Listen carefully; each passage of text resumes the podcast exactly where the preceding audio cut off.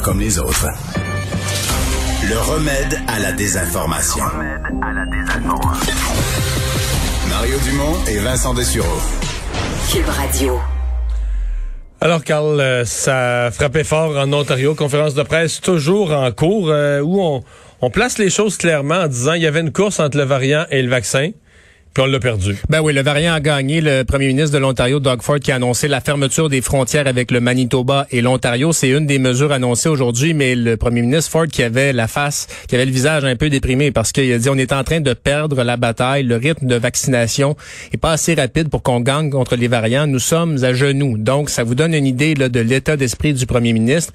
Les écoles sont fermées en Ontario et on a prolongé l'état d'urgence de deux semaines et également l'ordre de rester à la maison. Il n'y a pas de couvre-feu comme au Québec qui va s'appliquer. On garde l'ordre de rester à la maison. Mais voilà. On ferme les frontières. Mais là, on ferme aussi plusieurs choses. Euh, entre autres, des champs, même les chantiers de, certains chantiers de construction. Les chantiers de construction non essentiels seront fermés. On demande aussi à limiter à 10 personnes le nombre de personnes qui vont se trouver sur les lieux de travail. On veut également euh, limiter les rassemblements extérieurs aux membres d'une même bulle familiale, mais terrain de golf, terrain de baseball, ce sera fermé.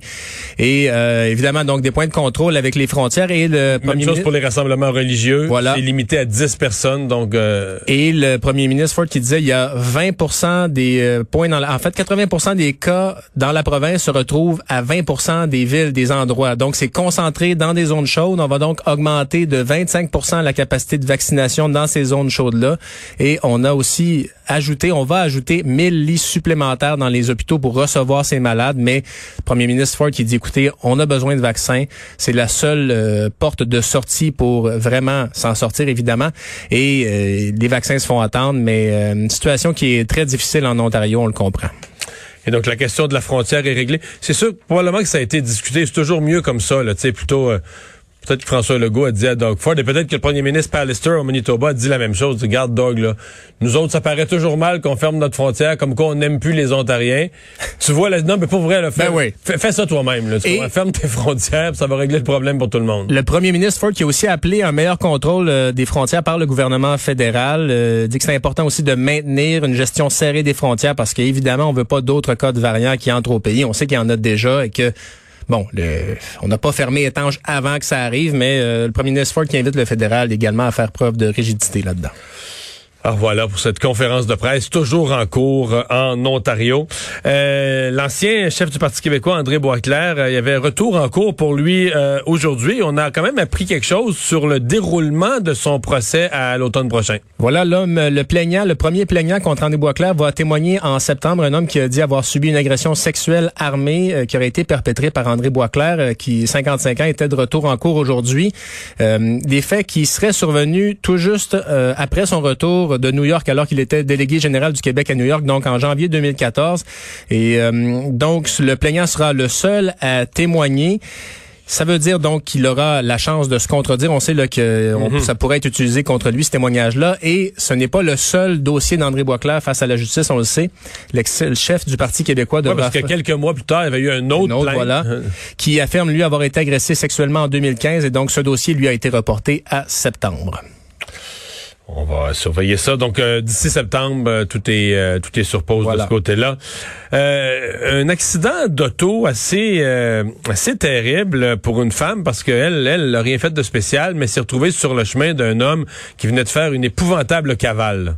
Ça s'est passé à Sorel-Tracy. Les images ont circulé hier. Là, cette poursuite policière, on voyait une camionnette blanche qui filait à toute allure, 150 km heure, et elle a été arrêtée par un tapis de clous placé au sol. Donc, à partir du moment où tu passes sur un tapis de clous avec une camionnette... Quatre, comme on dit, t'es sur quatre flats, là. oui, et ça, ça brassait pas mal. Il a terminé sa course dans un poteau, mais là, la chose, c'est que il y avait une femme qui revenait à la maison, elle, dans sa voiture, et le devant de la voiture a été embouti par la camionnette qui roulait à 150 km heure. Sur les images, on le voit, là. Et tout juste après que le policier... Il n'y a plus de devant. Il n'y a plus de devant. Le policier met le tapis de clous et la voiture reste là, et la dame n'a pas été avisée par les policiers de ce qui se passait. Bon, heureusement, elle n'a pas été blessée. Le conducteur euh, qui faisait la cavale n'a pas été blessé lui non plus, malgré le fait qu'il soit euh, qu'il soit rentré dans un poteau à cette vitesse-là. Mais euh, plus de peur que de mal. Mais la dame se disait, écoutez, j'aurais pu avoir des Plus de peur que de mal, mais de la, de la peur énorme. Là. Comme mon père disait, c'est juste de la tôle. Mais ma foi, elle aurait probablement reculé son véhicule un petit peu si le policier lui avait dit, je crois. Ouais. Et donc, est-ce qu'elle se plaint de ça? Est-ce qu'elle dénonce le travail Ben, policier? ou- Évidemment, elle trouve que ça s'est fait, ça s'est fait de manière un peu abrupte parce qu'on on le voit d'ailleurs sur les images, le policier qui est à côté de sa voiture, mais on peut comprendre aussi que dans le feu de l'intervention, Ça se passe vite, là. ça se passe vite.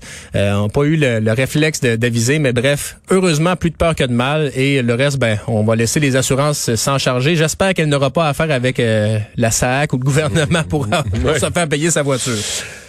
Budget fédéral, ça va être déposé lundi, évidemment, à pareille heure, le lundi, on sera, on sera là-dedans à décortiquer ça. Euh, mais le maire de Québec euh, qui a tenu à rappeler une priorité pour lui, d'ailleurs, qui est dans l'actualité, là. Le train à grande fréquence, Mario, on entend parler de ça depuis, ouf, mon Dieu. Mais sincèrement, c'est comme le dire que c'est la première fois qu'au niveau gouvernemental à Ottawa, on sent que le dossier, que ça, on sent que ça bouillonne un peu, qu'il y a de l'intérêt. Ouais, puis là, le maire euh, Régis Labaume qui dit, écoutez, ça doit être dans le budget présenté lundi. C'est un dossier qui est dans les cartons depuis plusieurs années. Il y a certaines informations qui laissent craindre que la ville de Québec soit exclue du méga projet. Donc, le maire Labaume qui lève la main. Le maire Labaume, on sait toujours pas s'il va se représenter aux élections, euh, Mario. On sait donc que le, le Conseil des ministres a donné son aval au projet de tramway et que c'était une de ses conditions pour pour euh, pour euh, quitter la politique, Monsieur Labaume, de mener ce projet-là à terme. Il y a aussi un autre homme qui s'est annoncé dans la course, Bruno Marchand, l'ancien Oui. euh, président directeur général de Centraide, Chaudière euh, Québec, Chaudière-Appalaches. Est-ce que euh, il a annoncé sa candidature parce qu'il y avait des informations sur les intentions de la bombe, on le sait pas. Euh, mais il y a une première candidature. Il y a aussi Jean-François. Labaume a assez mal accueilli sa candidature. Comme il a dit qu'il ça, il a dit qu'il connaissait pas quelque chose comme ça. Ça, ça faisait, ça faisait ordinaire un peu. Ben des fois, monsieur, pour avoir été à Québec une couple d'années, des fois, Régis Labaume est un peu imprévisible et peut être abrasif. Euh, on sentait aussi dans la dernière campagne, bon, il a été malade évidemment, on le sait, il a eu des problèmes de santé, mais dans la, la dernière campagne électorale, des fois, la motivation semblait pas toujours au rendez-vous. C'est sûr que le dossier de tramway s'est pas réglé aussi vite qu'il voulait, Mais là, ça l'est pas mal. mais c'est pas mal réglé, donc euh, on verra s'il euh, d'ailleurs, sur le dossier de Tamoué, euh, il y a un sondage qui est sorti. le sondage, c'est- c'est ben, c'est un peu curieux quand même ce qui est arrivé. Un sondage qui dit que 52% des répondants sont favorables, restent favorables au tramway, mais sauf que c'est un sondage qui a été commandé par des opposants au tramway à Québec. Et on a envie de leur dire un peu, ben là, il est trop tard. là. Le, le tramway est parti euh, de la gare, comme vous voulez. Mais bref, c'est un, un groupe qui disait, ben écoutez, ça démontre quand même que c'est too close to call. euh, des gens qui demandent un référendum sur la question du tramway. Et euh, donc, euh, selon Stéphane Lachance, qui est un porte-parole du regroupement, dit, ben écoutez, euh, c'est simplement parce qu'il y a eu beaucoup de couverture médiatique qu'on a ce chiffre-là, mais ça ne fait pas l'unanimité. Il a déjà été question de faire un métro, par exemple, là, de, de la part des opposants. Mais... Tramway est pas mal parti, là. Ouais, là, je pense que c'est si le gouvernement du Québec est commis, le gouvernement fédéral est commis. euh, c'est c'est un peu tard là, pour y repenser. Euh, la Russie qui va expulser des diplomates américains, ben, en réponse aux, aux sanctions des, des Américains. 10 diplomates américains qui vont être expulsés et on avait de la part des Américains, les Américains avaient expulsé 10 diplomates russes, donc c'est égal. Et le Sergei Lavrov, qui est le ministre des Affaires étrangères, a d'ailleurs recommandé à l'ambassadeur des États-Unis à Moscou de rentrer chez lui à Washington pour des consultations approfondies et sérieuses. Et l'ambassadeur russe aux États-Unis, lui, a été rappelé à Moscou le 17 mars dernier, donc ça fait déjà un bout de temps. Et euh, Sergei Lavrov a également évoqué une série de représailles. Les Américains pourront pas, par exemple, embaucher des Russes à leurs installations en Russie, une limitation de circuler, mais il doit y avoir un sommet Biden-Poutine qui est projeté prochainement. Mais les relations sont pas faciles et négocier avec la Russie, Non. Pas la facile non plus. Je pense pas que M. Biden voulait poursuivre dans l'espèce de l'approche de Trump là, où euh, C'était fascinant, Poutine c'est un bon gars. c'était fascinant. ça. Et avis de recherche, le plus grand lapin du monde. Et là, et là, on parle pas d'un lapin en caoutchouc, gonflable ou peu importe. C'est un vrai lapin. Un vrai lapin, en, en chair et en os et en poil. Le plus grand lapin au monde, un lapin d'à peu près un mètre et demi. Attends un peu que je retrouve ça, Mario. Et bref, il a été dérobé à sa propriétaire en Angleterre dimanche. Et euh, voudrait On a vu les photos, là. On a Oh, vu les photos. J'ai vu les photos circuler sur des, euh, peut-être des médias ou des, sur, sur, sur Twitter. La madame, elle a son immense lapin dans les C'est un bras. gigantesque lapin. Écoutez, le- le- la taille de ça. Et, et le problème aussi, c'est que ça mange pas n'importe quoi, ce lapin-là. Et donc, la propriétaire craint que s'il ne reçoit pas l'alimentation qui est faite pour lui, il risque de mourir.